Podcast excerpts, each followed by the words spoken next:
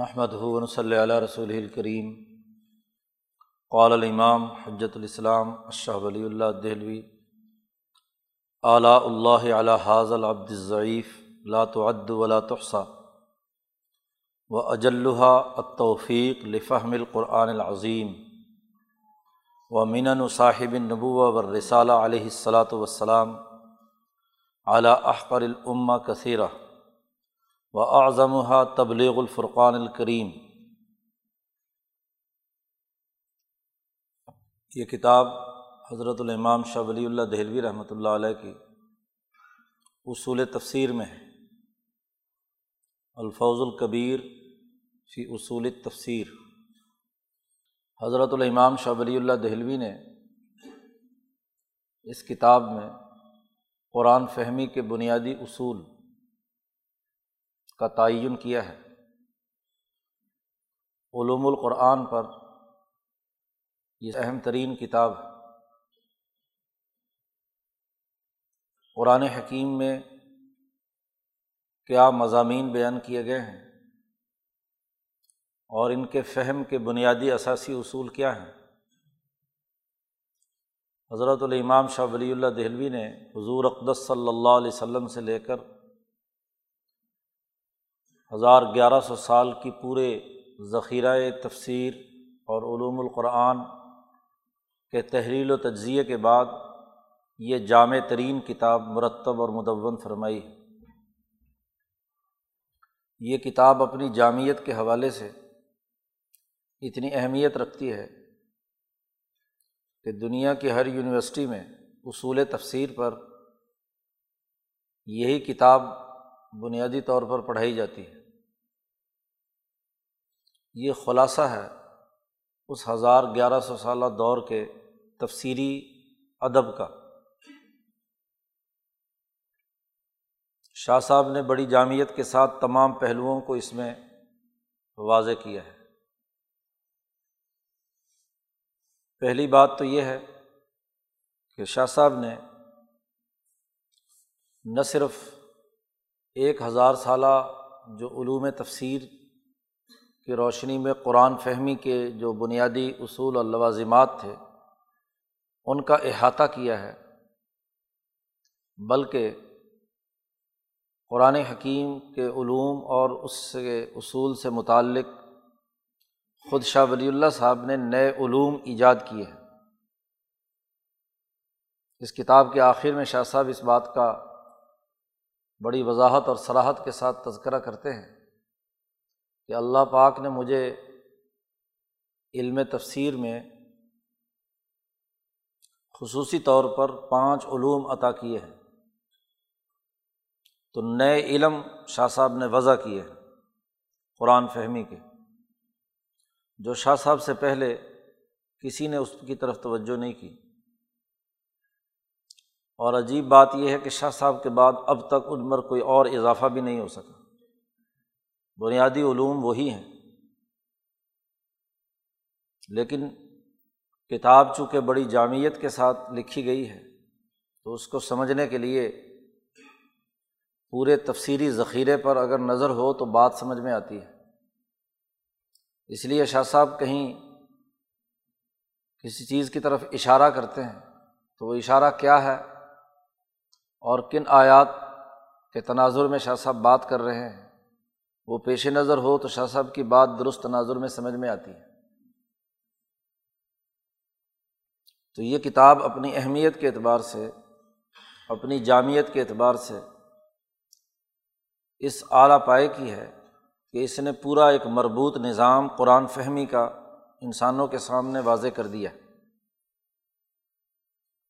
سب سے پہلے تو اس کتاب کا دیباچہ اور کتاب کے نام کا تعین شاہ صاحب نے کیا ہے، اور پھر یہ کتاب پانچ بنیادی ابواب پر مشتمل ہے۔ دیباچے میں شاہ صاحب یہ بات فرماتے ہیں آغاز میں ہی کہ اللہ تبارک و تعالیٰ کی اس کمزور بندے پر لا تعداد اور بے شمار نعمتیں اللہ نے عطا کی ہیں۔ اعلیٰ اللہ اللہ کی نعمتیں ہیں، چونکہ کتاب کے اندر قرآن کی انعامات کا تذکرہ ہے، تذکیر بھی آلاء اللہ کا، تو آغاز میں ہی شاہ صاحب نے ان کا یہاں عنوان میں ہی، دباچے میں ہی اس کا استعمال کیا ہے کہ اللہ کی جو انعامات اس کمزور بندے پر ہوئے ہیں وہ اس قدر ہیں کہ نہ تو ان کی گنتی کی جا سکتی ہے اور نہ ہی ان کا شمار کیا جا سکتا ہے، لا تعد ولا تحصی۔ شاہ صاحب کہتے ہیں ویسے تو انعامات الہیہ کا ایک بہت بڑا، اللہ تبارک و تعالیٰ کا مجھ پر بڑا کرم ہے، لیکن ان میں سب سے اعلیٰ ترین اور سب سے افضل ترین جو علم مجھے عطا کیا گیا ہے وہ قرآن حکیم کا فہم ہے، فہم قرآن حکیم کی مجھے توفیق حاصل ہوئی ہے۔ شاہ صاحب فرماتے ہیں وَأَجَلُّهَا التوفیق لِفَهْمِ القرآن العظیم، اللہ نے جو مجھ پر انعامات کیے ہیں ان میں سب سے عظمت والا اعلیٰ ترین انعام یہ ہے کہ اللہ نے مجھے توفیق دی ہے قرآن عظیم کی سمجھ کی، فہم قرآن حکیم کی اللہ پاک نے مجھے توفیق دی۔ اسی طرح نبی اکرم صلی اللہ علیہ وسلم کے مجھ پر احسانات بھی بے شمار ہیں، وَمِنَنُ صاحب النبوة والرسالہ علی احقر الامہ کثیرہ، اللہ کے انعامات بھی مجھ پر بہت ہیں اور خود نبی اکرم صلی اللہ علیہ وسلم جو صاحب نبوت و رسالت ہیں علیہ الصلاۃ والسلام، ان پر درود و سلام ہو کہ انہوں نے بھی مجھ پر، اس امت کے حقیر ترین آدمی شاہ ولی اللہ صاحب اپنی بات کر رہے ہیں، مجھ پر بہت احسانات اور انعامات کیے ہیں۔ ان میں سب سے اہم ترین جو نبی اکرم صلی اللہ علیہ وسلم کی روح مبارکہ سے مجھے فیض حاصل ہوا ہے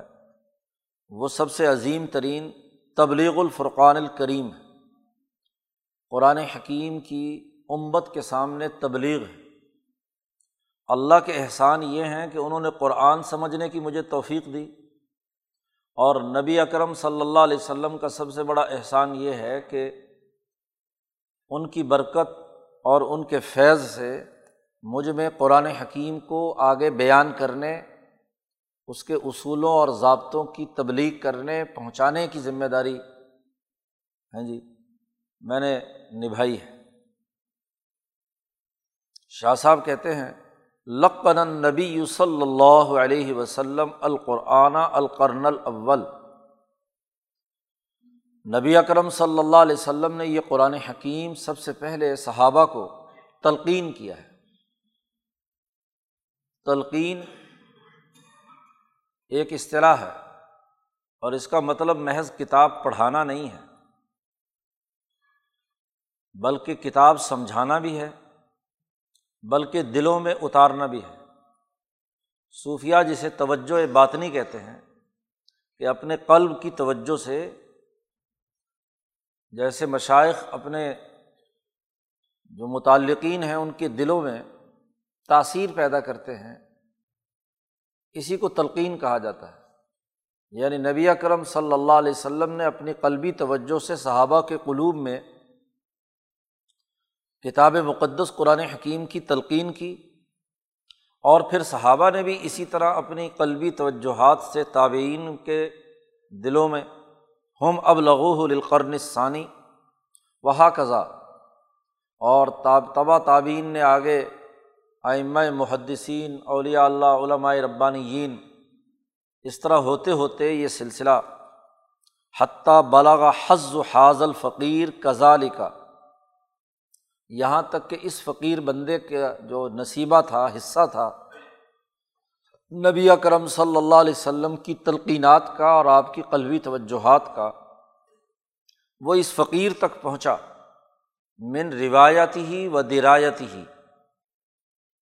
قرآن حکیم کی روایت بھی سلسلہ سند کے ساتھ۔ استاد جب شاگردوں کو پڑھاتا ہے تو انہیں تلقین کرتا ہے اور اپنی اجازت اور سند دیتا ہے، اور پھر وہ آگے دوسرے نسل کو تلقین کرتے ہیں، ایسے ہوتے ہوتے روایتاً بھی۔ شاہ صاحب نے دوسری جگہ پر اپنی سند بیان کی ہے روایت حفص کی، قرات کی، کہ کس سے میں نے پڑھا اور پھر اوپر تک حضور صلی اللہ علیہ وسلم تک، تو روایتاً بھی کہ یہ علوم القرآن کا فہم کی جو روایات یعنی اسانید ہیں، سلسلہ سند ہے یا تسلسل ہے، وہ بھی مجھ تک پہنچا ہے حضور صلی اللہ علیہ وسلم سے، اور وہ درایتی ہی اور قرآن حکیم کا فہم اور سمجھ عقلی طور پر، علمی طور پر قرآن حکیم کی آیات کا فہم اور سمجھ بھی مجھے نبی اکرم صلی اللہ علیہ وسلم سے تلقین ہوا ہے۔ اس کے بعد نبی اکرم صلی اللہ علیہ وسلم پر درود و سلام بھیجتے ہوئے فرماتے ہیں، اللہم صلی علی ھذا النبی الکریم، اے اللہ درود و سلام بھیج اس معزز نبی پر جو سیدنا و مولانا و شفیعنا، جو ہمارے سردار ہیں، ہمارے مولا ہیں اور ہماری سفارش کرنے والے، افضل صلواتی کا بہت اونچے درجے کا درود و سلام ان پر بھیج، و ایمن برکاتک، اور برکتوں میں سب سے جو ایمن ہے، معزز ہے، بہتر ہے، اسے بھی ان پر بھیج۔ اور نہ صرف نبی اکرم صلی اللہ علیہ وسلم پر بلکہ وعلی آلہ و اصحابہ و علماء امتہ اجمعین، آپ کی آل اولاد پر بھی، آپ کے صحابہ پر بھی، اور اس امت کے تمام علماء پر جن کے تسلسل سے یہ دین ہم تک پہنچا ہے، برحمتک یا ارحم الراحمین۔ اما بعد، شاہ صاحب کہتے ہیں اس کے بعد فیقول الفقیر ولی اللہ ابن عبد الرحیم عاملہم اللہ تعالیٰ بلطفہ العظیم، یہ فقیر بندہ جس کا نام ولی اللہ جو عبد الرحیم کا بیٹا ہے، اللہ تعالیٰ ان دونوں کے ساتھ لطف عظیم کا معاملہ کرے۔ یہ بندہ فقیر کہتا ہے کہ لما فتح اللہ علیہ بابا من فہم کتابہ المجید، جب اللہ پاک نے مجھ پر قرآن حکیم کی فہم کا دروازہ کھول دیا، قرآن مجید، کتاب مجید کی فہم کا دروازہ اللہ نے کھول دیا، تو میرا ارادہ یہ ہوا کہ بعض مفید نکات میں جمع کر دوں اور انہیں اصولوں اور قاعدوں کی صورت میں ضبط کر کے بیان کر دوں۔ بعض اہم اور بنیادی نکتے وہ اصول اور ضوابط کی صورت میں جمع کروں اور انہیں منضبط کروں۔ ایسے نکات ہیں وہ جو لوگوں کے لیے بہت ہی نفع بخش ہیں۔ الاصحاب، شاہ صاحب کے اپنے شاگردوں کی طرف اشارہ ہے کہ میرے اپنے جو تلامذہ ہیں، مجھے پڑھنے والے لوگ ہیں، ان کو وہ اصول ضرور نفع دیں گے۔ یہ میں تمام اصول اور ضابطے ایک مختصر رسالے میں جمع کر دوں۔ والمرجو من لطف اللہ الذی لا انتہاء لہ، مجھے قوی امید ہے اللہ کی لطف اور مہربانی سے، اللہ کی مہربانی کی کوئی انتہا نہیں ہے، وہ بے انتہا لطف و کرم جو اللہ کا ہے، اس سے مجھے پوری امید ہے کہ ان یفتح لطلبۃ العلم بمجرد فہم ہذہ القواعد شارعا واسعا فی فہم معانی کتاب اللہ، مجھے قوی امید ہے کہ جو علم کے طالب علم ہیں، ان طلباء علم کے لیے ان قواعد کو سمجھ جانے کے بعد اللہ کی کتاب کے معانی کو سمجھنے کی ایک واضح اور وسیع شاہراہ کھل جائے گی، ایک شاہراہ عظیم ان کے سامنے کھل جائے گی کتاب مقدس قرآن حکیم کو سمجھنے کے لیے۔ یہ اگر قاعدے اور ضابطے اور یہ بنیادی اساسی اصول انہوں نے یاد کر لیے، سمجھ لیے، تو اس کے فہم اور سمجھ سے ایک وسیع شارع، شارعاً واسعاً، بڑی چوڑی سڑک کھل جائے گی۔ شاہ صاحب کہتے ہیں کہ ایسے تمام لوگوں کے لیے یہ شاہراہ ہوگی کہ اگرچہ ساری عمر انہوں نے کتنی ہی تفسیریں کیوں نہ پڑھی ہوں، مطالعات تفاسیر میں ان کی عمریں خرچ ہو چکی ہوں اور مفسرین کی کتنی ہی سینکڑوں انہوں نے تفسیریں پڑھ لی ہوں، لیکن مختصر مدت میں، مختصر زمانے میں اس ضبط و ربط کے ساتھ جیسے میں نے یہاں قواعد و ضوابط بیان کیے ہیں وہ اس کے سامنے کبھی نہیں آئے ہوں گے۔ سینکڑوں تفسیریں پڑھنے کے باوجود بھی وہ اصولی اور فکری طور پر منتشر ہوں گے اس ضبط و ربط کے ساتھ جو میں نے یہاں مربوط انداز میں قرآن فہمی کے اصول اور ضابطے متعین کیے ہیں۔ ساری عمر خرچ کرنے کے باوجود بھی بڑے بڑے مفسرین کو یہ باتیں سمجھ میں نہیں آئیں جو میں نے یہاں اس میں بیان کیے ہیں، لیکن ان قاعدوں کو سمجھ جائیں گے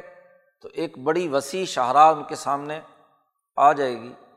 اب جب یہ کتاب اتنی جامع ہے کہ فہم قرآن حکیم کا ایک واضح راستہ کھولنے والی ہے، کامیابی کا دروازہ کھولنے والی ہے، تو یقیناً میں نے اس کا نام اسی لیے رکھا ہے الفوز الکبیر فی اصول التفسیر، کہ بہت بڑی کامیابی ہے اصول تفسیر میں،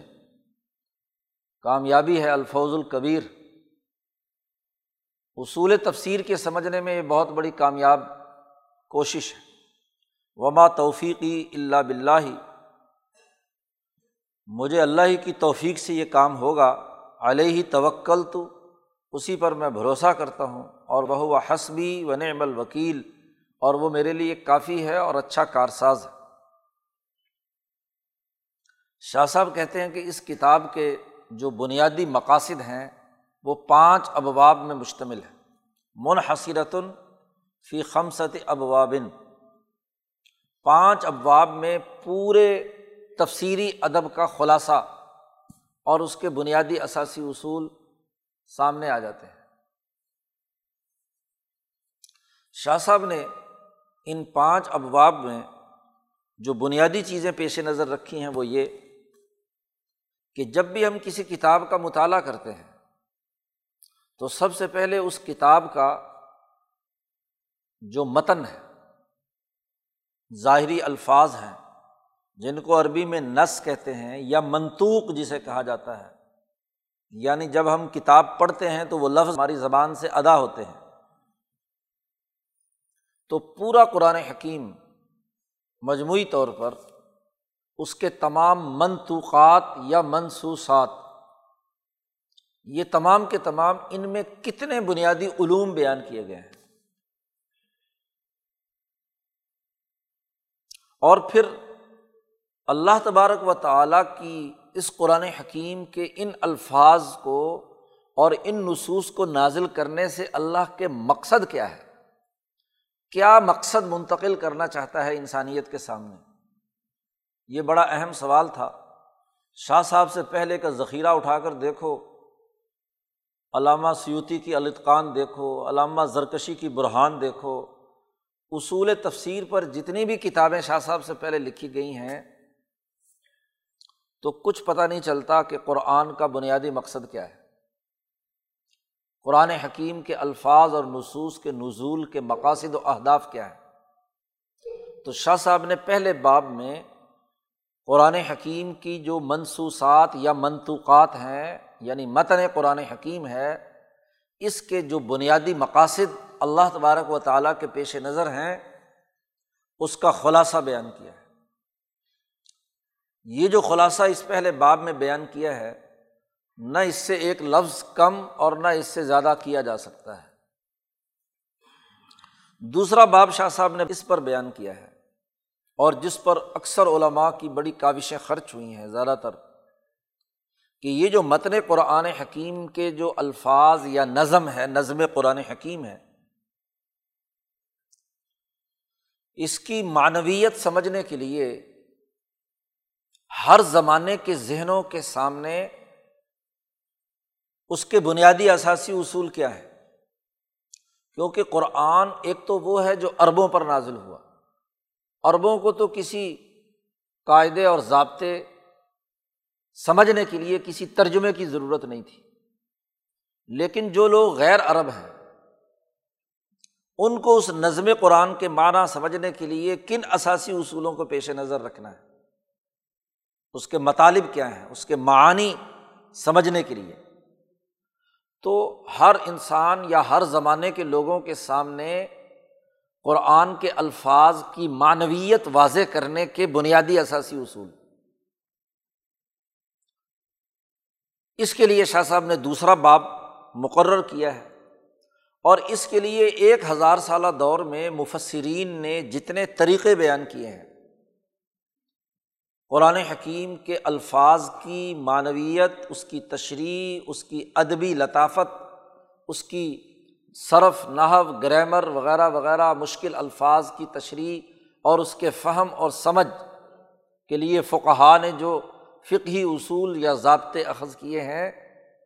ان کا شاہ صاحب نے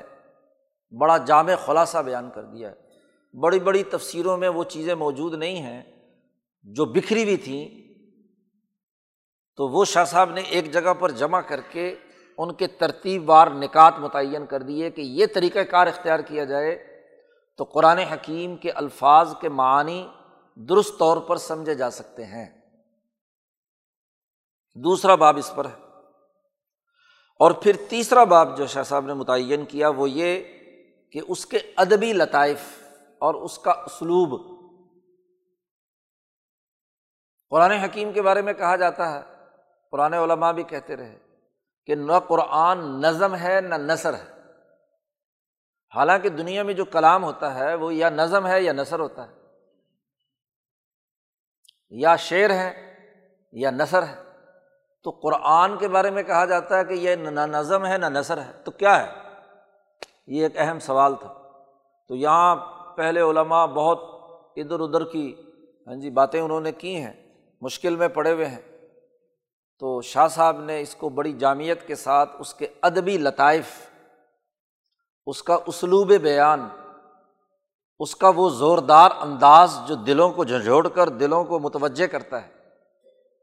اس اسلوب کو متعین کرنے کے بنیادی اساسی اصول، جس میں کچھ تو وہی ہیں جو قدیم علماء نے جن پر بحث کی ہے، لیکن اس کا بڑا مفید خلاصہ شاہ صاحب نے متعین کر دیا، اور کچھ نئی تحقیقات اور نئے افادات شاہ صاحب نے اپنی طرف سے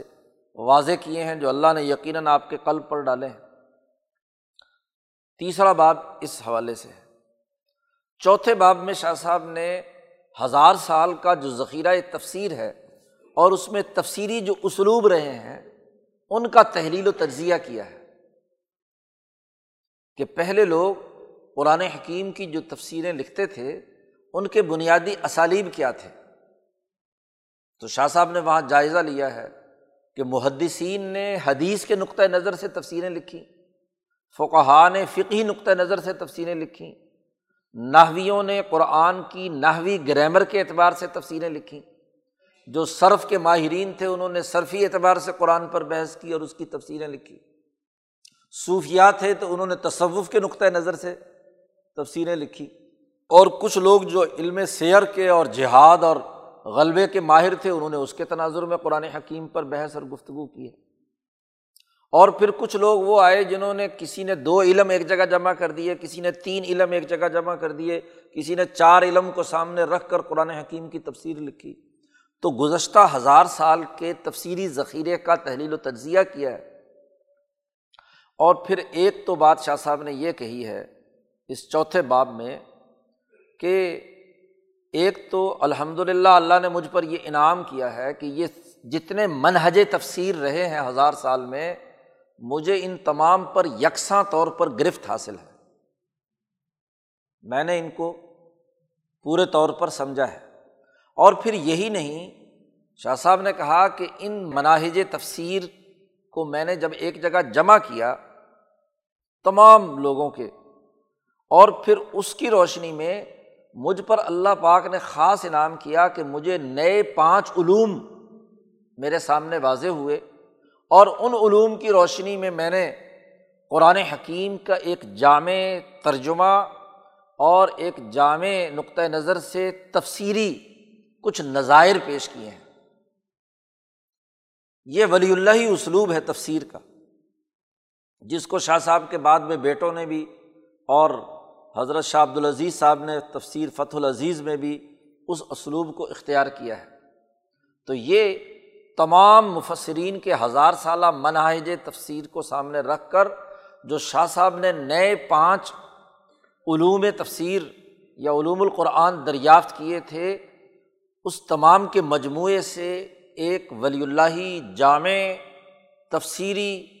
اصول اور ضابطے واضح ہوتے ہیں۔ یہ شاہ صاحب نے بیان کیے چوتھے باب میں۔ پانچویں باب میں شاہ صاحب نے قرآن حکیم کے جو مشکل الفاظ تھے، جن کے معانی اور مفاہیم کے سمجھنے میں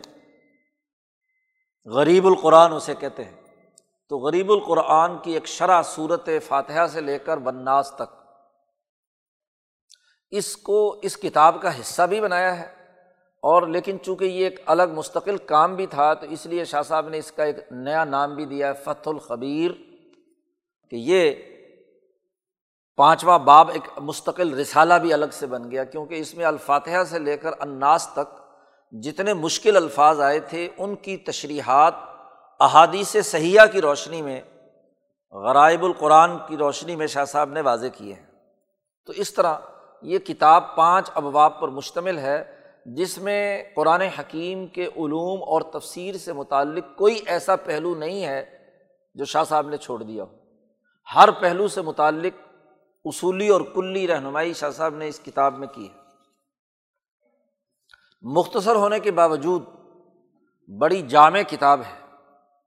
اب اس کا سب سے پہلا باب ہے الباب الاول فی العلوم الخمسہ التی بینہا القرآن العظیم بطریق التنصیص۔ شاہ صاحب نے اس پہلے باب میں اس بات کا جائزہ لیا ہے کہ پورا قرآن حکیم سورۃ فاتحہ سے لے کر والناس تک، اس میں کون سے بنیادی اساسی علوم بیان کیے گئے ہیں انسانیت کی رہنمائی کے لیے۔ وہ علوم کیا ہیں اور اللہ تبارک و تعالیٰ کا ان علوم سے جو بنیادی مقصد اور ہدف ہے قرآن حکیم کے نزول کا، وہ کیا ہے، اسے شاہ صاحب نے یہاں اس باب میں متعین کیا ہے۔ یہ اس کتاب کا ایک بڑا باب ہے اور اس میں بڑی اہم بنیادی گفتگو شاہ صاحب نے کی ہے۔ شاہ صاحب نے کہا پورا قرآن حکیم پانچ علوم میں بند ہے، بس قرآن کی کوئی آیت ایسی نہیں کہ جو ان پانچ علوم کے دائرے سے باہر ہو۔ ہر آیت کا جب آپ مطالعہ کریں گے تو ان پانچوں میں سے کسی ایک سے اس کا تعلق ہوگا، یا دو سے تعلق ہوگا، یا تین سے تعلق ہوگا۔ اس پر علماء نے بڑی کوششیں کی ہیں جی کہ قرآن میں کتنے علوم بیان کیے گئے ہیں۔ کسی نے کہا تین علوم بیان کیے گئے ہیں کہ اللہ کی توحید ہے، لوگوں کو تذکیر ڈرانا ہے، اور احکامات الہیہ بیان کیے ہیں۔ ابو بکر بن العربی نے کہا کہ چار علوم ہیں کہ اس میں اللہ کے احکامات ہیں، اللہ نے جسے روکا ہے وہ ہیں، اللہ نے کچھ خبریں دی ہیں اس میں، کچھ اللہ نے سوالات کیے ہیں وغیرہ وغیرہ۔ کسی نے کہا کہ جی مزید چھ ہیں، کوئی اور دو تین شامل کر لیے۔ لیکن آپ دیکھیے کہ ان کی جتنی بھی تقسیم ہے، بلکہ شاہ ولی اللہ صاحب کے بعد بھی بہت سے لوگوں نے کیا ہے یہ ہاں جی علوم متعین کرنے کی کوشش کی ہے، لیکن آپ دیکھیے کہ ان کی ساری بات پورے قرآن حکیم پر فٹ نہیں بیٹھتی، کسی نہ کسی پر کوئی نہ کوئی سوال موجود ہے۔ لیکن شاہ صاحب رحمۃ اللہ علیہ نے جو بنیادی بات علوم القرآن کے حوالے سے واضح کی ہے، یہ بہت ہی جامع ہے، بہت ہی مفید ہے۔ وہی آدمی جو اس کا اجرا کر لے قرآن پر، یعنی قرآنی آیات کو اس تناظر میں سمجھنے کی کوشش کرے، وہ سمجھ جائے گا کہ یہ پانچ علوم ہی بنیادی طور پر قرآن فہمی یا قرآن کے مقاصد میں سے ہے، اور بڑے منطقی مربوط انداز میں۔ حضرت مولانا عبید اللہ سندھی رحمۃ اللہ علیہ فرماتے ہیں کہ جب میں دیوبند میں شیخ الہند سے پڑھتا تھا تو تفسیریں پڑھی بہت ساری جی، تو جتنی تفسیریں پڑھتا گیا قرآن کے مقاصد اور اہداف جو ہیں وہ الجھتے چلے گئے۔ ابن کثیر کچھ کہہ رہا ہے، قرطبی کچھ کہہ رہا ہے، فلاں کچھ کہہ رہا فلاں کچھ کہہ رہا تو حضرت شیخ الہند سے میں نے ذکر کیا کہ ظاہر ہے کہ مولانا سندھی عقلی طور پر چیزوں کو دیکھتے اور پرکھتے تھے، نو مسلم تھے، کوئی روایتی تو نہیں کہ جی فلاں علامہ نے کہہ دیا تو بات مان لی جائے۔ حضرت سندھی نے حضرت شیخ الہند سے کہا کہ میرا دماغ تو بہت الجھا ہوا ہے، ہر مفسر ایک نئی بات بیان کرتا ہے تو قرآن تو ایک ہے، انسانیت کے لیے اس کا ایک پروگرام پر تمام کا اتفاق ہونا چاہیے، تو جتنا کچھ پڑھتا ہوں اتنا دماغ الجھتا جا رہا۔ تو حضرت شیخ الہند کا انداز بہت عمدہ تھا، براہ راست شاہ صاحب کی کتاب دینے کے بجائے انہوں نے کہا کہ تم اصول تفسیر پڑھو، تو اصول تفسیر کے لیے حضرت کو الاتقان فی علوم القرآن علامہ سیوطی کی کتاب ہے وہ دی پڑھنے کو کہ یہ پڑھ لو، تو وہ پڑھی، اس میں اصولی باتیں ہیں ساری، لیکن مولانا سندھی کہتے ہیں میں مطمئن نہیں ہوا، کچھ باتیں تو حل ہوئیں لیکن بہت سے نئے سوالات کھڑے ہو گئے، پھر ایک اور کتاب پڑھنے کو دی، تو کئی کتابوں میں گھما پھرا کر آخر میں شاہ صاحب کی اس کتاب کا حضرت شیخ الہند نے ذکر کیا کہ بھی ہمارے جو بزرگ ہیں، ہاں جی، حضرت شاہ ولی اللہ صاحب، انہوں نے بھی ایک مختصر سا رسالہ لکھا ہے الفوز الکبیر، وہ پڑھو ذرا، تو سب سے آخر میں جب یہ پڑھی میں نے تو میرا دماغ کھل گیا، قرآن حکیم کے فہم کا دروازہ کھل گیا، اور شیخ الہند کے انداز و اسلوب بھی مجھے سمجھ میں آ گیا، کیونکہ پہلے ایک چیز پڑھ لی جائے اور بعد میں باقی پڑھے تو پھر پتہ نہیں ہوتا ہے، پتہ نہیں فلانے نے کیا لکھا ہوگا۔ تو سب کچھ پڑھنے کے بعد جب میں نے اس کتاب کو پڑھا تو پورا منظر نامہ واضح ہو گیا، اس کا اصولی اور کلی نظام میرے سامنے آ گیا۔ تو شاہ صاحب نے کہا کہ بنیادی طور پر قرآن حکیم میں اول سے آخر تک پانچ علوم بیان کیے گئے ہیں، پانچ علوم بیان کیے گئے ہیں۔ سب سے پہلا علم علم الاحکام ہے، انسانی سوسائٹی، انسانی معاشرے کو درست رکھنے کے لیے ایک سسٹم اور ایک قانون کی ضرورت ہوتی ہے، قانون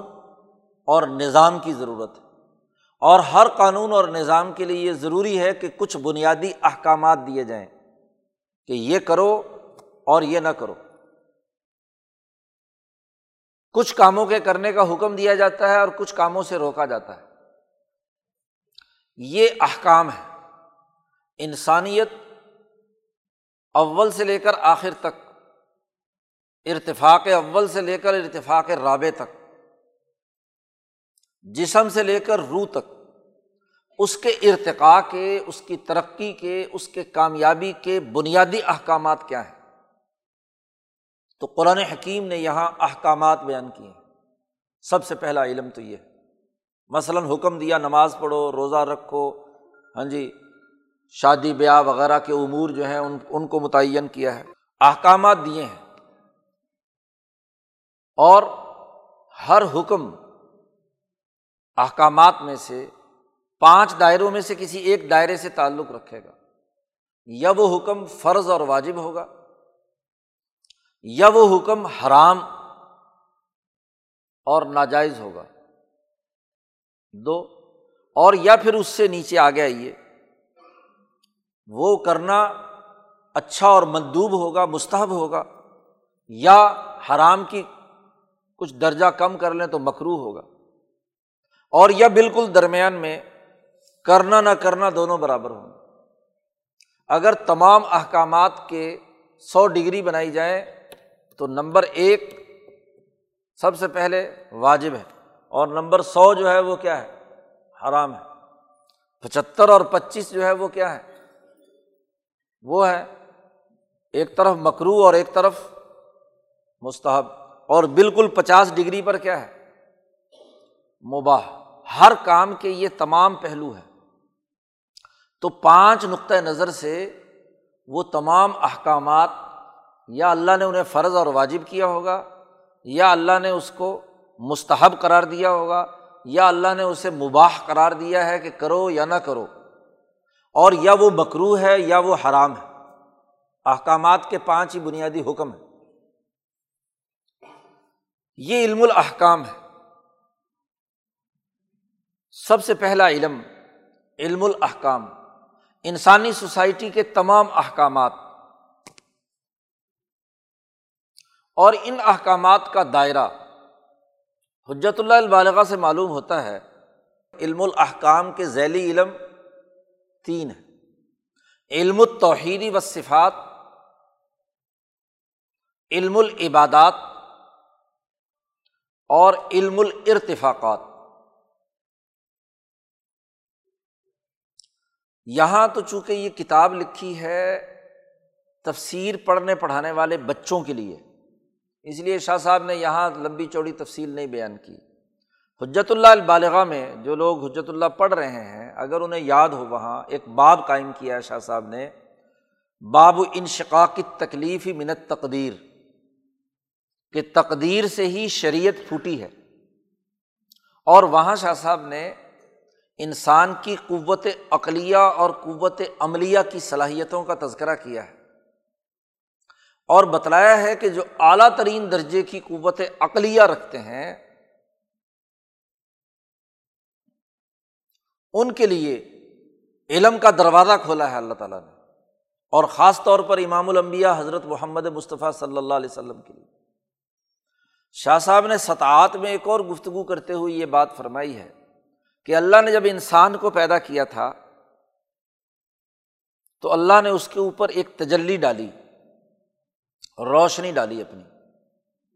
اس روشنی کے نتیجے میں پورا جسم انسانی اور روح انسانی، پورا کا پورا انسان روشن ہو گیا، اس انسانی جسم سے بہت سے شرارے پھوٹے، ان شراروں سے معلوم ہو گیا کہ اس انسان کا، گویا کہ ایکس رے کیا اللہ نے کہ کون سی چیز اس انسانی نفس اور جسم کے لیے مفید ہے اور کون سی چیز نقصان دہ ہے، کیا کیا چیزیں استعمال کرے گا تو وہ اس کے جسم اور روح کی ترقی کا باعث ہوگا، اور کون کون سی چیزیں اس کے لیے کیا ہیں، نقصان دہ ہیں، کون سی کس درجے کی نقصان دہ ہیں اور کون سی کتنے درجے کی نقصان دہ ہیں۔ تو حرام اور مکروہ ان تمام چیزوں کو قرار دے دیا جو جسم انسانی یا نفس انسانی کے لیے نقصان دہ تھی، اور واجب اور مستحب ان تمام اشیاء کو قرار دے دیا جو اس کے لیے اسی درجے میں مفید تھیں، مکمل طور پر مفید تھیں اور لازمی تھی اس کے لیے، تو اسے تو واجب اور فرض قرار دے دیا، اور جو اس سے کم درجے کی تھی انہیں مستحب قرار دے دیا، اور جن چیزوں کا کرنا کر لے تو فائدہ ہے، نہ کرے تو کوئی نقصان نہیں، اسے مباح قرار دے دیا۔ تو اللہ نے آدم کا ایکس رے لیا اور اس کے بعد اس کا پتہ چل گیا کہ کہاں کہاں کیا کیا مسئلہ ہے، کون کون سی چیزیں اس کے لیے مفید ہیں اور کون سی چیزیں اس کے لیے مفید نہیں۔ تو شریعت اور احکامات کا مجموعہ اس کے تناظر میں متعین ہوا، اور بتدریج جس کے اصول کلیہ تمام انبیاء پر ہیں، آدم پر، نوح پر، ابراہیم پر، اور پھر ہوتے ہوئے تمام انبیاء سے نبی اکرم صلی اللہ علیہ وسلم تک دنیا میں نازل ہوتا رہا۔ تو قرآن چونکہ پچھلے تمام علوم کا جامع ہے اور اس کا جو مجموعہ ہے وہ پورا کا پورا اس کے لیے قرآن کی صورت میں دنیا میں نازل ہوا، تو اس علم الاحکام کے جو حکم ہیں یہ مرکزی حیثیت رکھتے ہیں، قرآن اس کے لیے نازل ہوا ہے، اور اس میں یہ تین بنیادی علم ہیں، اللہ کی توحید اور اس کی صفات پر یقین، یعنی عقائد کی درستگی کہ وہ یکسوئی کے ساتھ ذات باری تعالیٰ کے ساتھ اپنا تعلق قائم کرے، اس کی تفصیلات حجۃ اللہ میں شاہ صاحب نے بیان کر دی کہ اللہ نے یہ کائنات بغیر کسی مادے کے پیدا کی، ابداع، پھر اس کے بعد اللہ کی صفات کا مظہر یہ ہے کہ اس نے آسمان و زمین کی تخلیق کی، پھر اللہ نے ہاں جی اس تخلیق کے بعد ان مخلوقات کے درمیان ایک نظام قائم کیا جسے تدبیر، اور پھر ان تدبیرات کو زمانے کے ساتھ تغیر و تبدل کے مراحل سے گزرنے کے لیے تجلیات کا، عالم مثال کا نظام قائم کیا، تجلی۔ تو کمالات اربع یہ توحید و صفات کا مظہر اور دنیا میں ان کمالات اربع کا اظہار، شاعر اربعہ کی صورت میں ہوا۔ قرآن ایک تجلی ہے، کعبہ ایک تجلی ہے، نماز ایک تجلی ہے، اور خود نبی اکرم صلی اللہ علیہ وسلم اللہ کی تجلیات میں سے ایک تجلی ہے۔ تو چار کمالات اور چار شاعر ملا کر علم التوحیدی والصفات بنتا ہے، یہ ایک مستقل علم۔ اور اس علم کے قاعدے اور ضابطے امام شاہ ولی اللہ دہلوی نے اپنی مختلف کتابوں میں بیان کیے ہیں۔ وہ جو حضرت سندھی کا ایک جملہ ہے کہ شاہ ولی اللہ صاحب نے اپنی باتیں مختلف کتابوں میں اس کے اجزاء بیان کیے ہیں، اپنا پورا فلسفہ اور فکر مختلف جگہوں پر مختلف انداز میں ذہنی سطحوں کے اعتبار سے شاہ صاحب نے بیان کیا۔ تو یہ علم الاحکام کے ذیل میں کمالات اربعہ اور شاعر اربعہ، چار شاعر اور چار کمالات، اس کی اساس پر علم التوحیدی والصفات کا دائرہ متعین ہو جاتا ہے۔ یہ ایک مستقل علم شاہ صاحب نے دریافت کیا۔ اور پھر علم العبادات، کوئی عبادت اس کے کیا نتائج نکلتے ہیں، تو عبادات کے مقاصد و اہداف چار بنیادی اخلاق، اخلاق اربعہ، طہارت، اخبات، سماحت اور عدالت، ان کو عبادت سمجھ کر کرنا، یعنی جتنے بھی اعمال کیے جائیں تو اس کے نتیجے میں یہ چار اخلاق پیدا ہوتے ہیں۔ قرآن کا مقصد یہ ہے، یہ علم العبادات کا پورا نظام ہے۔ حجۃ اللہ کے چوتھے اور پانچویں مبحث کو پڑھیں تو وہاں عبادت کی پوری فلسفی عقلی طور پر شاہ صاحب نے متعین کر کے علم العبادات کا تعین کر دیا۔ اور پھر اسی طریقے سے اس قرآن حکیم میں شاہ صاحب کہتے ہیں کہ علم الاحکام کے ذیل میں جو علم متعارف کرایا گیا ہے اسے کہتے ہیں علم الارتفاقات، ارتفاق اول سے لے کر چوتھے ارتفاق تک، چار ارتفاقات۔ تو گویا کہ یہ پورا علم الاحکام جو دراصل علم التوحیدی والصفات، علم العبادات، علم الارتفاقات، ان پر مشتمل ہے۔ پورے قرآن حکیم کے نزول کا جو مقصد اصلی ہے وہ یہ احکامات دینا ہے کہ کمالات الہیہ اس کے اندر راسخ ہو جائیں، شعائر الہیہ متعین ہو جائیں، ان کی عظمت پیدا ہو جائے، اور اخلاق اربعہ اس کے اندر آ جائیں، اور ارتفاقات اربعہ کا نظام سمجھ میں آ جائے۔ یہ سولہ قسمیں علم الاحکام کے ذیل میں ہیں۔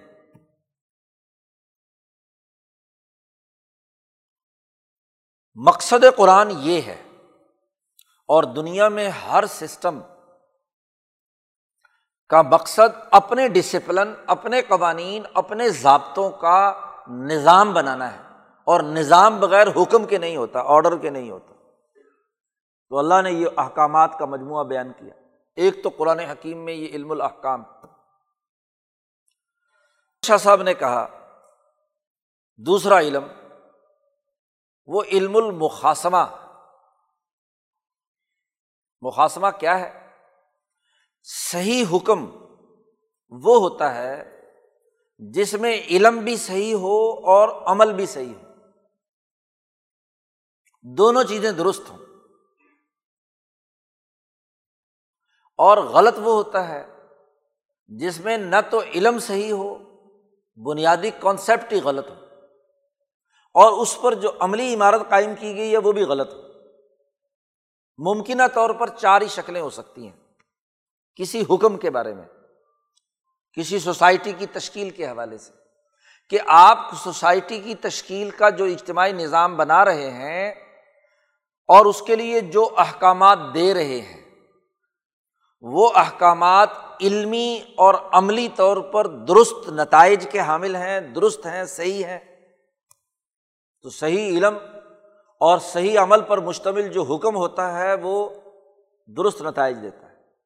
اس کے مقابلے میں ممکنہ دوسری شکل یہ ہو سکتی ہے کہ علم بھی صحیح نہ ہو اور عمل بھی صحیح نہ ہو۔ تیسری شکل علم تو صحیح ہو لیکن عمل صحیح نہ ہو۔ اور چوتھی ممکنہ شکل یہ ہوتی ہے کہ عمل صحیح ہو اور علم صحیح نہ ہو، دونوں میں سے ایک غائب ہے تو تب بھی کیا ہے، خرابی پیدا ہو۔ ممکنہ شکلیں چار ہی ہیں۔ پانچویں ایک اور ممکنہ شکل بھی ہے کہ صحیح علم اور صحیح عمل کا اظہار کیا جائے لیکن کیا ہے، وہ نتائج نہ دے، یعنی کام نہ کرے اس کے مطابق، دل سے نہ کرے، صرف ظاہر سے کرے، اس کو منافقت کہتے ہیں۔ تو شریعت کے جو احکامات ہیں ان کے مقابلے میں ممکنہ طور پر جو تصورات و تخیلات جن پر عمارتیں کھڑی تھیں، وہ جس وقت قرآن حکیم نازل ہوا وہ چار طرح کے طبقے تھے، تو قرآن نے ان سے مکالمہ، مباحثہ اور مخاصمہ کیا، ان کے شکوک و شبہات اور ان کے غلط تصورات کی تردید کی ہے۔ ان میں سب سے پہلے تو مکے کے مشرکی تھے۔ مکے کے مشرکین کا معاملہ کیا تھا کہ جتنا انہوں نے سماج کی تشکیل کا ڈھانچہ کھڑا کیا ہوا تھا احکامات کا، نہ وہ علمی طور پر درست تھا نہ وہ عملی طور پر درست تھا، اس لیے وہ شرک اور کفر کی وادی میں، یعنی حقائق کے وہ منکر تھے، کفر حقائق کا انکار کرنے والے، اللہ کے ساتھ شریک ٹھہرانے والے، تو بنیادی کانسیپٹ ہی غلط، اور اس کے بعد جو اس کا عملی نظام بنایا ہوا ہے وہ بھی غلط۔ تو قرآن حکیم نے اس علم المخاصمہ کے تحت پورا ایک علم شاہ صاحب نے اس کا متعین کیا۔ علم المخاصمہ کی تعریف کی ہے حجۃ اللہ میں، اگر آپ کو یاد ہو جنہوں نے حجۃ اللہ پڑھی ہے، وہاں علم المخاصمہ کی تعریف کرتے ہوئے شاہ صاحب نے کہا کہ وہ انسانی نفوس جو پست ذہنیت رکھتے ہیں، نفوس سفلیہ یا سفلیہ، پست ذہنیت رکھنے والے ایسے انسان جن کے دلوں میں محض شکوک و شبہات جنم لیتے ہیں، اور وہ شکوک و شبہات کی نہ کوئی علمی بنیاد ہوتی ہے اور نہ کوئی عملی بنیاد ہوتی ہے، تو ان شکوک و شبہات کا تعین کرنا اور اس کا جواب یا اسے حل کرنا، یعنی انسانی پس ذہنیتوں میں پیدا ہونے والے لا یعنی قسم کے شکوک و شبہات یا علمی اور عملی خرابیوں کے حوالے سے جو ان کو شک و شبہ پیدا ہو چکا ہے، اس کا حل کرنا اور اس کو اعلیٰ درجے کی بات عام فہم انداز میں سمجھانا، یہ علم المخاصمہ ہے۔ یا علم الجدل سے مراد وہ جدل نہیں کہ جس میں ایک دوسرے کو کیا لڑائی بھڑائی کر کے مار دھاڑ کرنی، یہ مخاصمہ یا جدل شکوک و شبہات کا عقلی اور علمی جواب ہے۔ مطمئن کرنا ہے کہ یہ تمہاری ذہنیت کے جو شکوک و شبہات ہیں یہ علمی طور پر اور عملی طور پر کوئی بنیاد نہیں رکھتے۔ تو قرآن حکیم نے یہ مخاصمہ کیا ہے، یہ لوگوں کے شکوک و شبہات دور کیے ہیں، مباحثہ کیا ہے ان کے ساتھ۔ تو ان میں سب سے پہلے ہے مشرک، جن سے قرآن حکیم نے مکالمہ کیا، تفصیلات آگے آ رہی ہیں۔ دوسرا طبقہ وہ ہے کہ جنہیں یہود کہتے ہیں۔ یہودیت اس بات کا مظہر تھی کہ تورات اللہ کی کتاب تھی، ایک تو اس کتاب کے اندر تحریفات کی، تو علم تو ان کے پاس موجود تھا لیکن اس علم پر عمل کرنے کے لیے وہ تیار نہیں تھے، حضور کو جانتے بھی تھے، پہچانتے بھی تھے، کتاب میں علم بھی حنیفی اصولوں پر درست تھا، لیکن چودراہٹ کے نتیجے میں مال اکٹھا کرنے کے لیے، اس پر عمل کرنے کے لیے تیار نہیں تھے، مغضوب علیہم تھے۔ تو قرآن حکیم نے ان کے جو شکوک و شبہات ہیں، ان کے جو بنیادی خرابیاں ہیں، ان کی نشاندہی کی اور ان کا جواب دیا۔ تیسرا طبقہ عیسائی تھے، نصارا۔ تو عیسائیوں نے کہ صورتحال یہ ہے کہ علم نہ دارد لیکن عمل ہی عمل، کیونکہ ربانیت اختیار کر لی، تو جب علم نہ ہو تو عمل کے اندر ہمیشہ خرابی ہوتی ہے، گمراہی ہوتی ہے۔ اس کو قرآن حکیم نے ضالین کہا۔ تو قرآن حکیم نے عیسائیوں کے جو بنیادی شکوک و شبہات یا سوالات تھے یا غلط مزعومات تھے، ان کا قرآن حکیم نے تذکرہ کر کے ان کا جواب دیا ہے۔ یہ تین طبقے تو وہ ہیں جو گرد و پیش میں موجود تھے۔ جب حضور مدینہ پہنچے اور وہاں کچھ لوگ منافقت کے ساتھ قرآن کے علمی جو احکامات ہیں اور عملی احکامات ہیں ان کی قبولیت کے دعوے دار ہیں، قالوا آمنا، بظاہر ایمان کے دعوے دار ہیں، لیکن حقیقت میں وہ اس منہج علم و فکر کو قبول کرنے کے لیے تیار نہیں، یا یہودیوں کی خصلت اپنائے ہوئے ہیں یا نصرانیوں کی خصلت اپنائے ہوئے ہیں یا مشرکوں کے ساتھ روابط رکھتے ہیں۔ تو یہ ایک چوتھا طبقہ کہ جو ظاہری طور پر تو صحیح سسٹم کا اقرار کرے، اسلام کا اعلان کرے، لیکن عملاً اس پر کردار ادا نہ کرے تو منافقین ہیں۔ تو پورا قرآن حکیم جن ممکنہ سوالات جو پیدا ہو سکتے تھے ان کے چار سطحوں کے جوابات دیے، جن کا علم اور عمل دونوں غلط ہیں، جن کا علم صحیح اور عمل غلط ہے، جن کا عمل صحیح اور علم غلط ہے، اور جنہوں نے علم اور عمل کو محض ظاہری طور پر مانا ہے اور وہ ان کے دل و دماغ پر اثر انداز نہیں ہوا۔ ممکنہ طور پر یہ چار ہی طبقے تھے۔ پورے قرآن حکیم نے مخاصمہ کیا ہے ان چار طبقات سے، ان کے شکوک و شبہات دور کیے ہیں۔ کوئی بھی علمی نظام سمجھانے کے لیے ضروری ہے کہ اس علمی نظام پر جس راستے سے بھی ممکنہ سوالات یا شبہات یا شکوک پیدا ہو سکیں ان کا جواب دیا جائے۔ تو قرآن کا جو بنیادی مقصد تھا وہ علم الاحکام سمجھانا، یعنی علم التوحید والصفات، علم العبادات اور علم الارتفاقات سمجھانا، اور پھر اس کے سمجھانے کے لیے جو شکوک و شبہات ان پر ہو سکتے تھے یہودیت، عیسائیت یا مشرکین یا منافقین کی طرف سے، تو ان شکوک و شبہات کا دو ٹوک اور مسکت جواب دے دینا، یہ علم المخاصمہ تھا۔ اب اس کے نتیجے میں بھی کیا چیز پختہ ہوگی؟ علم الاحکامات۔ احکامات کا نظام علمی طور پر اور عملی طور پر متعین ہو کر سامنے آ جائے گا۔ یہ دو علم ہو گئے، علم الاحکام اور علم المخاصمہ۔ اس کے بعد قرآن حکیم نے تین تذکیرات بیان کی ہیں۔ کسی بھی علمی نظام کو سمجھانے کے لیے ضروری ہے کہ اس علمی نظام کے ماضی میں ہونے والے نتائج کیا رہے۔ آپ جو سسٹم دے رہے ہیں، آپ جو احکامات کا نظام دے رہے ہیں، ماضی میں اگر کسی نے کوئی عمل کیا ہے تو وہاں کیا نتائج نکلے اس کے۔ ماضی کے بعد دوسرا زمانہ کون سا ہے؟ حال۔ تو حال میں اس علمی نظام کو مظاہر قدرت اور گرد و پیش کے ماحول کے تناظر میں کیسے سمجھا جا سکتا ہے؟ دوسرا حال۔ اور پھر کسی بھی علمی نظام کو سمجھانے کے لیے مستقبل میں اس حکم پر عمل کرنے کے کیا نتائج نکلیں گے۔ تو زمانے تین ہیں، ماضی، حال اور مستقبل۔ تو قرآن حکیم نے یا تو ماضی کی چیزیں بیان کر کے، اس کو کہا قرآن حکیم نے علم التذکیر بایام اللہ، ماضی میں جن جن انبیاء نے اس حنیفی تحریک اور دعوت ابراہیمی کی بنیاد پر کام کیا، ابراہیم علیہ السلام نے، نوح علیہ السلام نے، ہاں جی صالح نے، اور اسی طریقے سے باقی جو انبیاء ہیں، ہود علیہ السلام نے، ہاں جی یوسف نے، موسیٰ علیہ السلام نے، وغیرہ وغیرہ انبیاء نے جتنے کام کیے ہیں، تو جو اس علمی نظام پر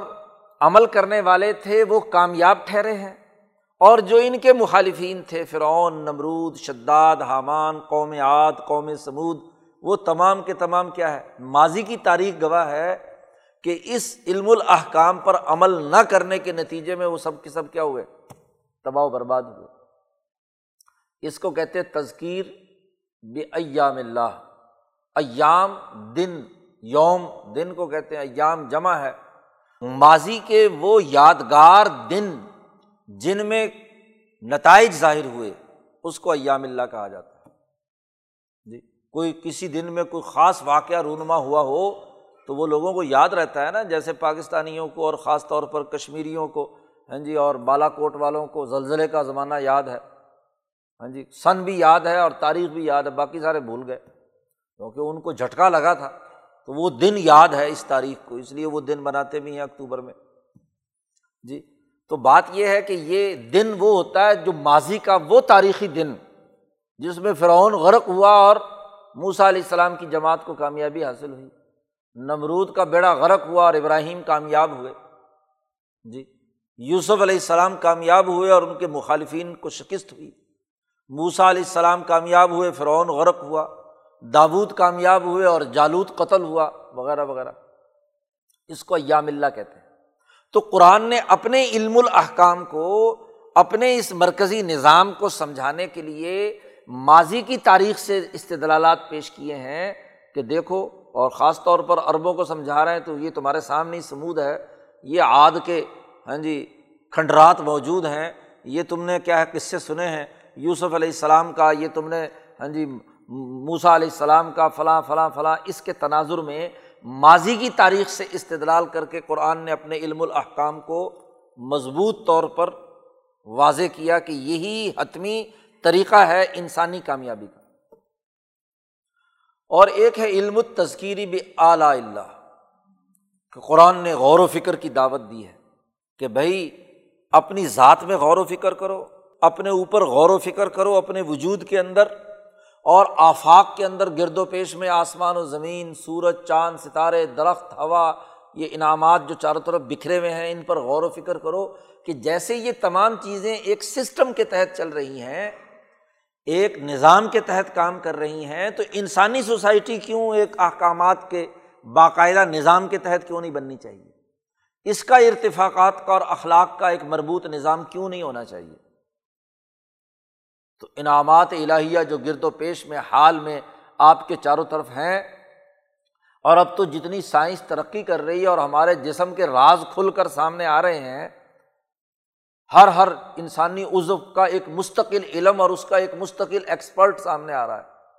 چار پانچ سال وہ ایک عضو پر لگا دیتا ہے، دل پر ہی، صرف گردے پر ہی، جگر پر ہی، دماغ پر ہی، اس کا اپنا ایک نظام، اس کے اپنے اصول، ضابطے، قاعدے، ایک مستقل علم۔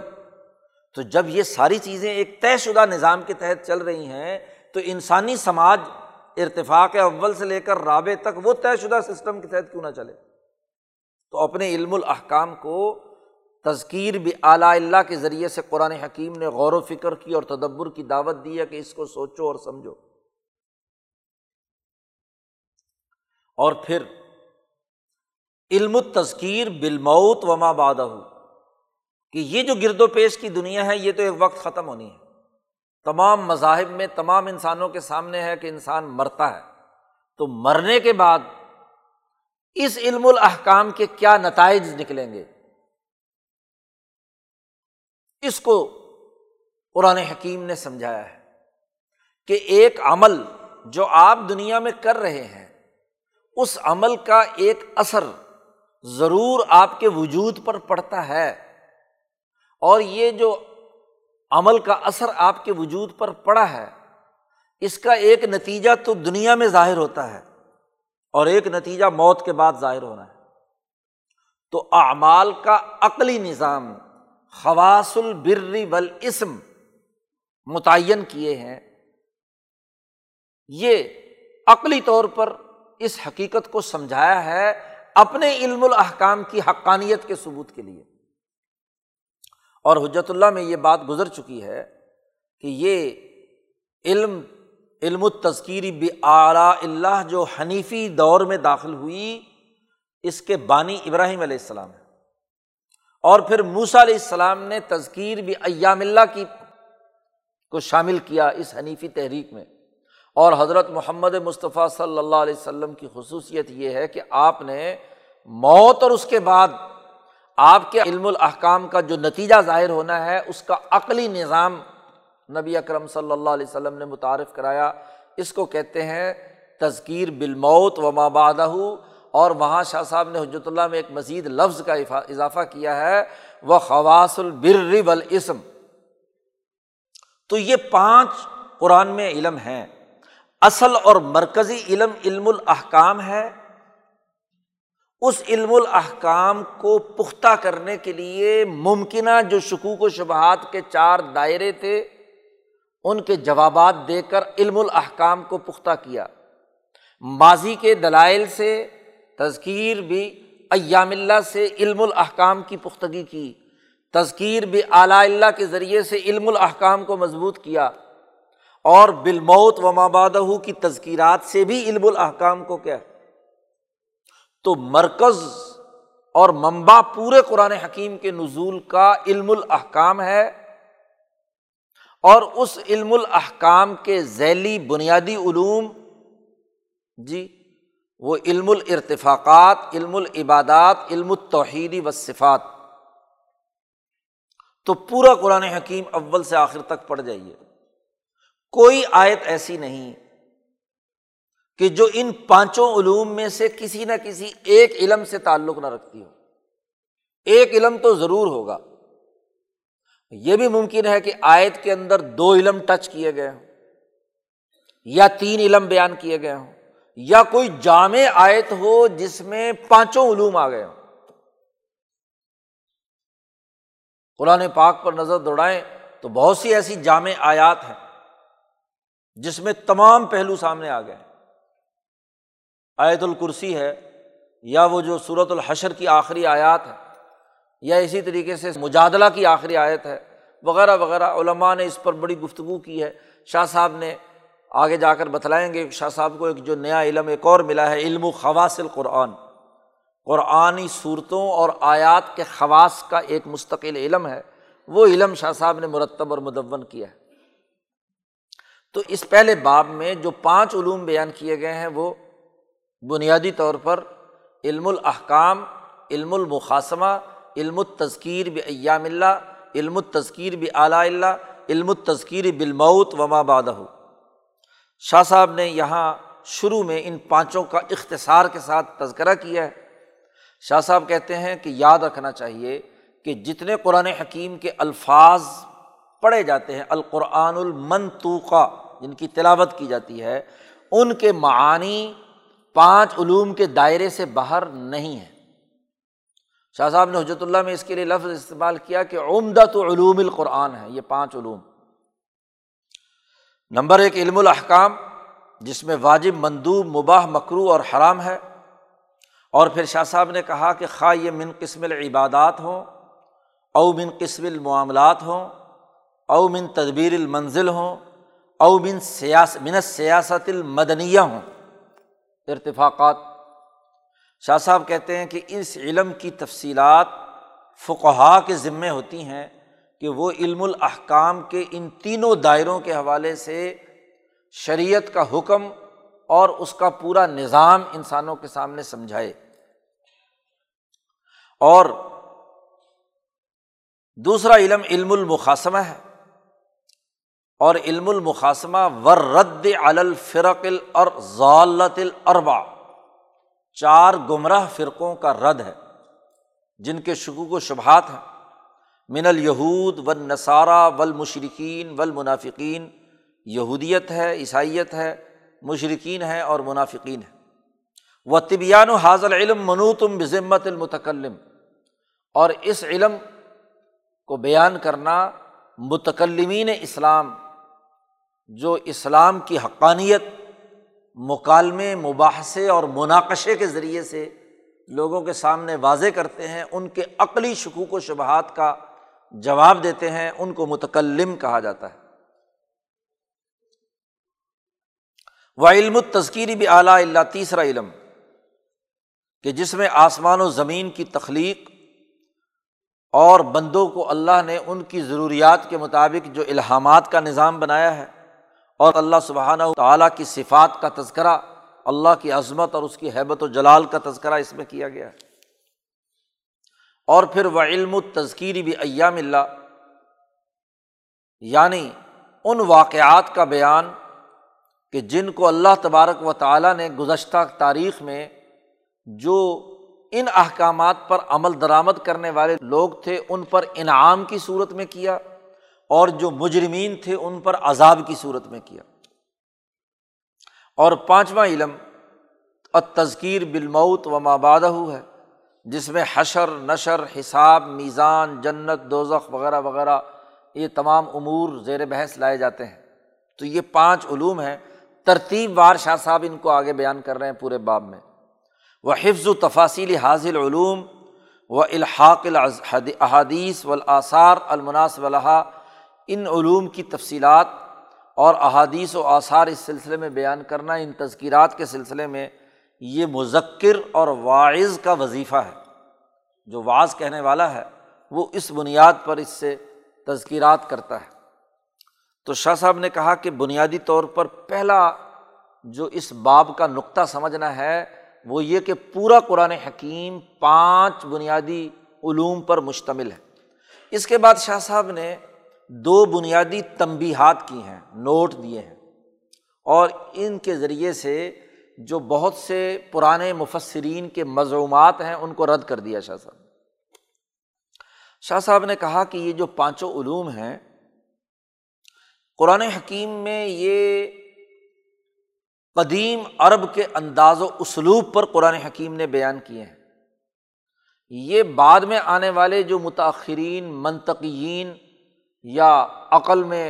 ہندی کی چندی نکالنے والے لوگ ہیں، ان کے انداز اور اصول پر یہ باتیں بیان نہیں کی ہیں۔ ایسا نہیں ہوا قرآن حکیم میں کہ مثلاً علم الاحکام بیان کرنے ہوں تو اللہ میاں نے کہا ہو کہ جی علم الاحکام شروع کر دو، تو جی پہلے وضو اور پھر نماز اور پھر روزہ اور پھر حج اور پھر زکوٰۃ اور پھر فلاں پھر فلاں فلاں فلاں، یعنی جیسے قانونی کتابیں لکھی جاتی ہیں تو بطور قانونی کتاب کے قرآن حکیم نے علم الاحکام اس ترتیب سے بیان نہیں کیا۔ اسی لیے قرآن حکیم نے آیات احکام میں جتنی بھی احکام سے متعلق آیات ہیں ان میں اختصار سے کام لیا ہے، یعنی بنیادی آئینی ضابطہ متعین کیا ہے، اس کی تفصیلات، اس کے بائلاز، اس کی باقی تمام چیزیں جو ہیں وہ فقہا اور نبی اکرم صلی اللہ علیہ وسلم کے تفصیلی عمل پر چھوڑ دی ہیں۔ قرآن حکیم نے جیسے متن ہوتا ہے، اور متن بھی مختصر، جیسے کسی ملک کا آئین ہوتا ہے تو آئینی جو بنیادی امور ہوتے ہیں وہ بڑے جامع اور نپے تلے ہوتے ہیں، اس میں تفصیلی قانون سازی اس کا حصہ نہیں ہوتی۔ تو احکامات قرآن حکیم نے ایک تو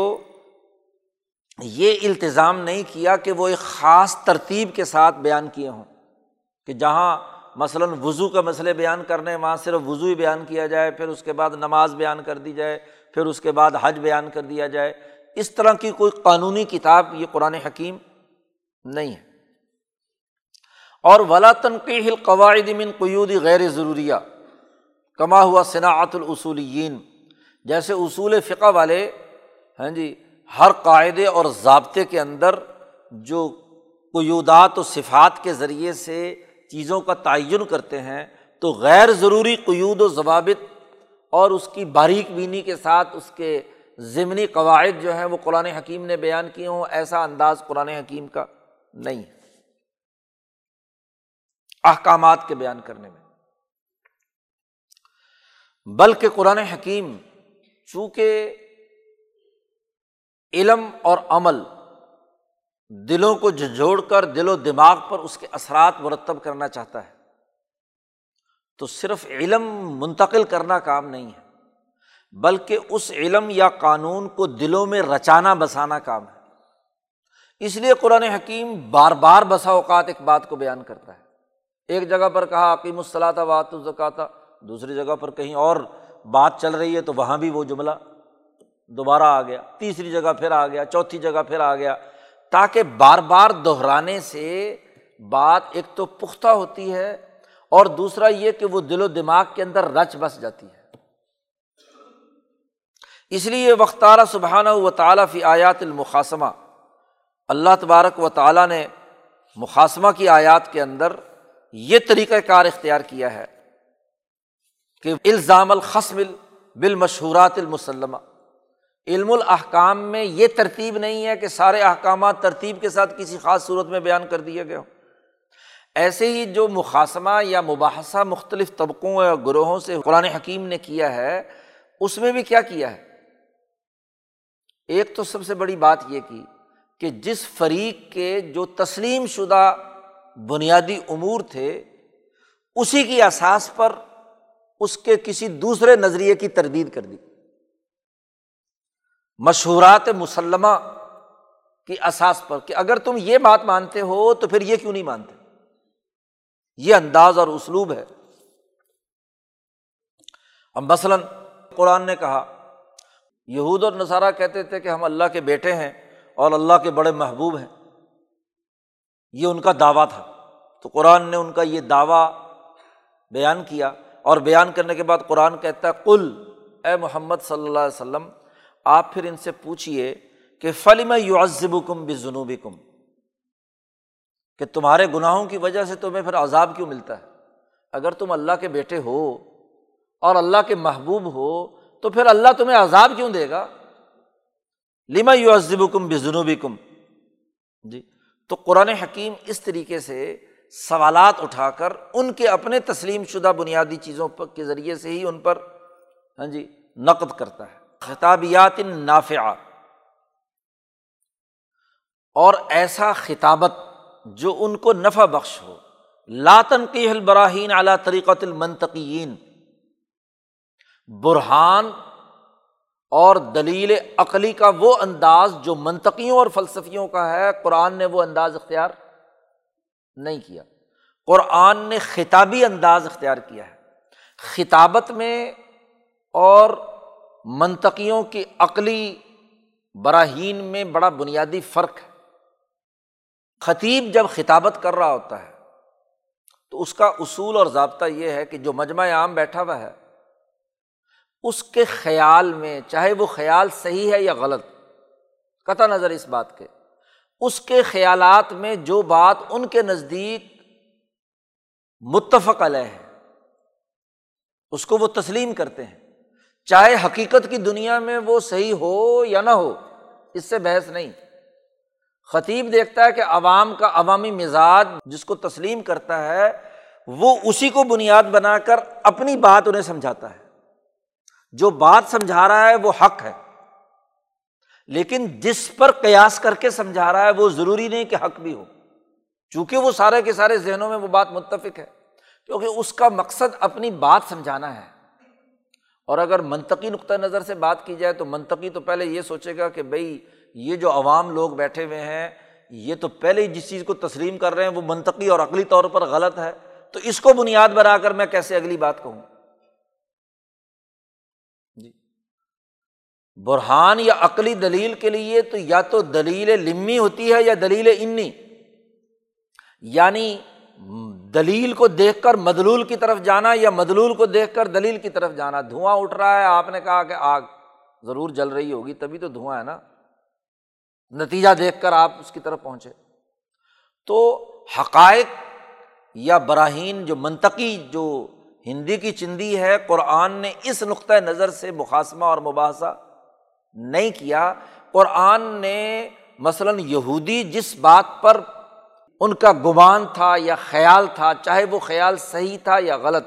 اسی کو بنیاد بنا کر ان کے تضادات واضح کیے کہ بھئی اگر یہ بات ہے جس کو آپ یہ بات مانتے ہیں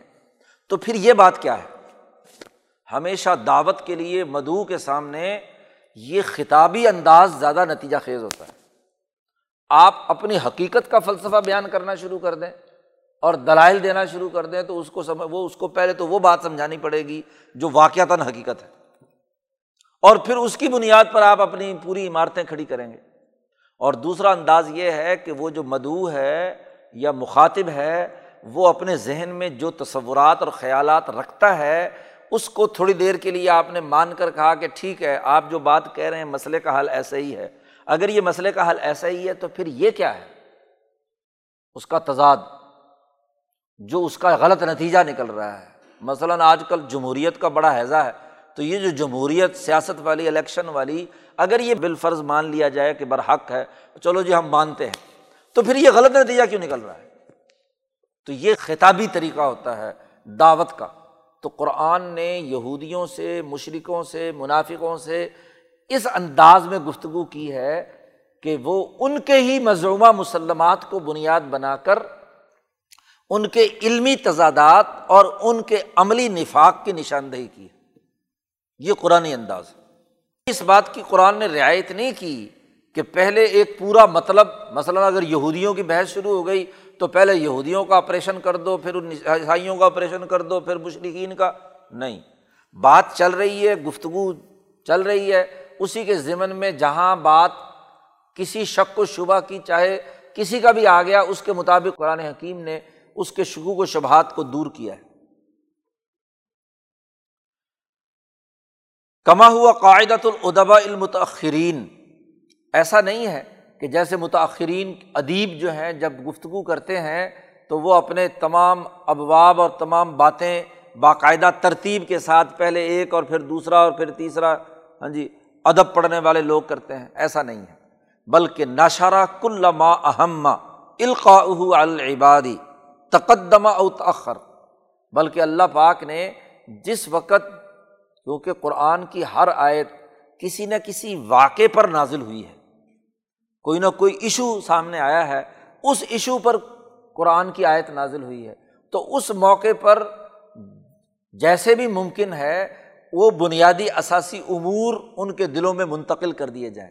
چاہے وہ پہلے ہو یا بعد میں ہو، تقدم و تاخر اس کو پیش نظر نہیں رکھا۔ پہلی بات تو شاہ صاحب نے یہ کہی ہے کہ قرآن حکیم کا ان علوم کے بیان کرنے کا انداز وہ نہیں ہے جو متأخرین کی کتابوں میں یا تفسیروں میں باقاعدہ ترتیب کے ساتھ بیان کی گئی ہیں، بلکہ قرآن حکیم کا انداز یہ ہے کہ لوگوں کے، مخاطبوں کی ذہن کو سامنے رکھ کر ان پر گفتگو کرنا، ان کی احکامات کی حقانیت کو ان کے سامنے واضح کرنا ہے۔ دوسرا ایک اور بڑا بنیادی یہاں پر شاہ صاحب نے تنبیہ کی ہے، اور وہ یہ کہ عامۃ المفسرین یربطون کل آیۃ من آیات المخاصمہ و آیات الاحکام بقصۃ و یظنون ان تلک القصۃ سبب نزولھا۔ اس پر تفصیلی گفتگو تو آگے جا کر شاہ صاحب کریں گے۔ شاہ صاحب کہتے ہیں کہ عام جو مفسرین جب تفسیر کرنے بیٹھتے ہیں تو ہر آیت کا شان نزول نکالتے ہیں کہ یہ آیت فلاں قصے میں نازل ہوئی، یہ آیت فلاں واقعے میں نازل ہوئی، اور یہ فلانا قصہ وقوع پذیر ہوا تھا تو یہ قرآن کی آیت نازل ہوئی۔ اس سے تأثر کیا پیدا ہوتا ہے کہ وہ قصہ اس زمانے میں ہوا تھا اور اس زمانے میں یہ آیت نازل ہوئی، بس وہ قصہ ختم تو کیا ہے، آیت بھی ختم۔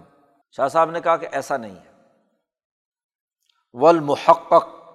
شاہ صاحب کہتے ہیں تحقیق شدہ بات یہ ہے کہ قرآن حکیم کے نزول کا مقصد مجموعی طور پر سامنے رکھنا چاہیے، ان واقعات و قصص کے ساتھ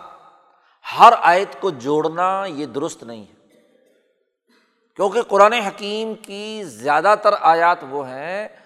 جن آیات و احکام میں یا آیات کے اسلوب میں کہیں بھی کسی قصے یا کسی شان نزول کا کوئی تذکرہ تک نہیں، وہ عمومی آیات ہیں، عمومی احکامات ہیں۔ تو شاہ صاحب کہتے ہیں کہ پورے قرآن حکیم کا جو مقصد اصلی ہے وہ سامنے رہنا چاہیے۔ یہاں شاہ صاحب نے یہ کام کیا ہے کہ پورے قرآن حکیم کے ان پانچ علوم سے جو اللہ کو مطلوب ہے، مقصد اصلی ہے قرآن کے نزول کا، وہ بیان کیا تین نقطوں میں۔ نمبر ایک، تہذیب النفوس البشریہ، انسانی نفوس کو مہذب بنانا، ان کے اخلاق درست کرنا، اخلاق اربعہ ان کے اندر پیدا کرنا، طہارت، اخبات، سماحت اور عدالت، دل و دماغ کو پاکیزہ بنانا،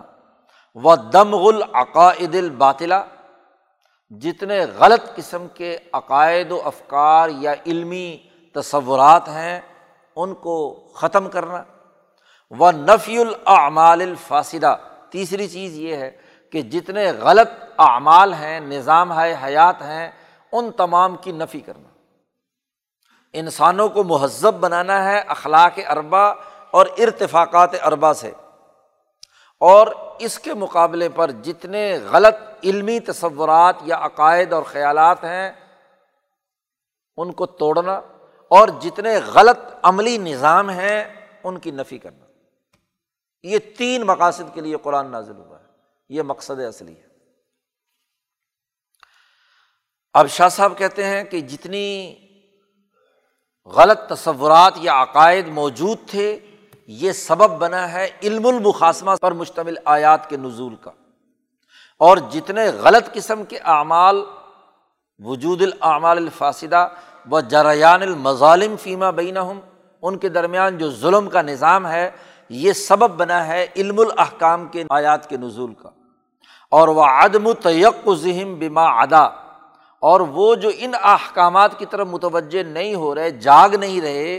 تو ان کے لیے تین تذکیرات ہیں، الا اللہ، ایام اللہ، وقائع بما بعد الموت، یہ سبب ہے تمام آیات کے نزول کا۔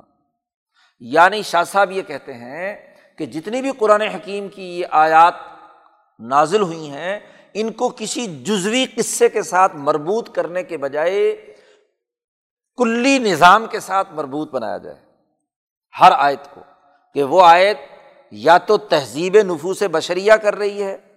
یا غلط عقائد و افکار کو ختم کر رہی ہے، یا غلط عملی نظام کو توڑ پھوڑ رہی ہے، یہ بنیادی مقصد پیش نظر رہنا چاہیے۔ تو آج اگر آیات کے ذیلی اور جزوی آپ قصے کہانیوں میں الجھ جائیں گے تو اس کے نتیجے میں قرآن کا پورا نتیجہ آپ کے دل و دماغ اور آپ کے وجود پر طاری نہیں ہوگا۔ شاہ صاحب کہتے ہیں یہ جو مفسرین نے ہاں جی ہر آیت کے ضمن میں جزوی قصوں کی خصوصیات بیان کی ہیں، اس کا کوئی اعتبار نہیں، لا مدخل لہا، ہاں جی کوئی دخل اس کے اندر نہیں ہے۔ ہاں بعض آیات، جن آیات کا سمجھنا قصے کے بغیر ممکن نہیں ہے اور آیت میں ہی قصے کی طرف اشارہ موجود ہے، تو وہاں قصہ بیان کیے بغیر چونکہ آیت سمجھ میں نہیں آ سکتی، اور وہ دو تین جگہیں ہیں بس بڑی مشکل سے۔ مثلاً قرآن نے کہا فلما قضا زید منہا وطرن زوجنا، کہا جب زید نے زینب سے اپنی ضرورت پوری کر لی اور اس کو طلاق دے دی تو ہم نے زینب کی شادی آپ سے کرا دی۔ اب قرآن میں اول میں تو زینب کا ذکر کوئی نہیں جی، زید کا ذکر ہے۔ تو اب زید کون ہے، اس نے کیا ایسا کام کیا تھا،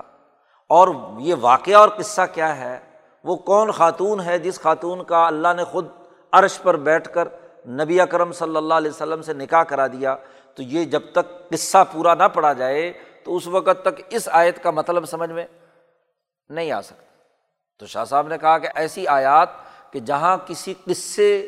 کا اشارہ کیا گیا ہے، تو جب تک وہ قصہ نہ پڑے تو آیت چونکہ سمجھ میں نہیں آ سکتی، تو وہاں تو قصہ بیان کیا جائے گا کہ یہ اس قصے کے موقع پر یہ معاملہ ہے۔ اور ایسے جتنے بھی واقعات یا قصص کے ہیں جہاں نامزد کوئی معاملہ ہے، تو یاد رکھو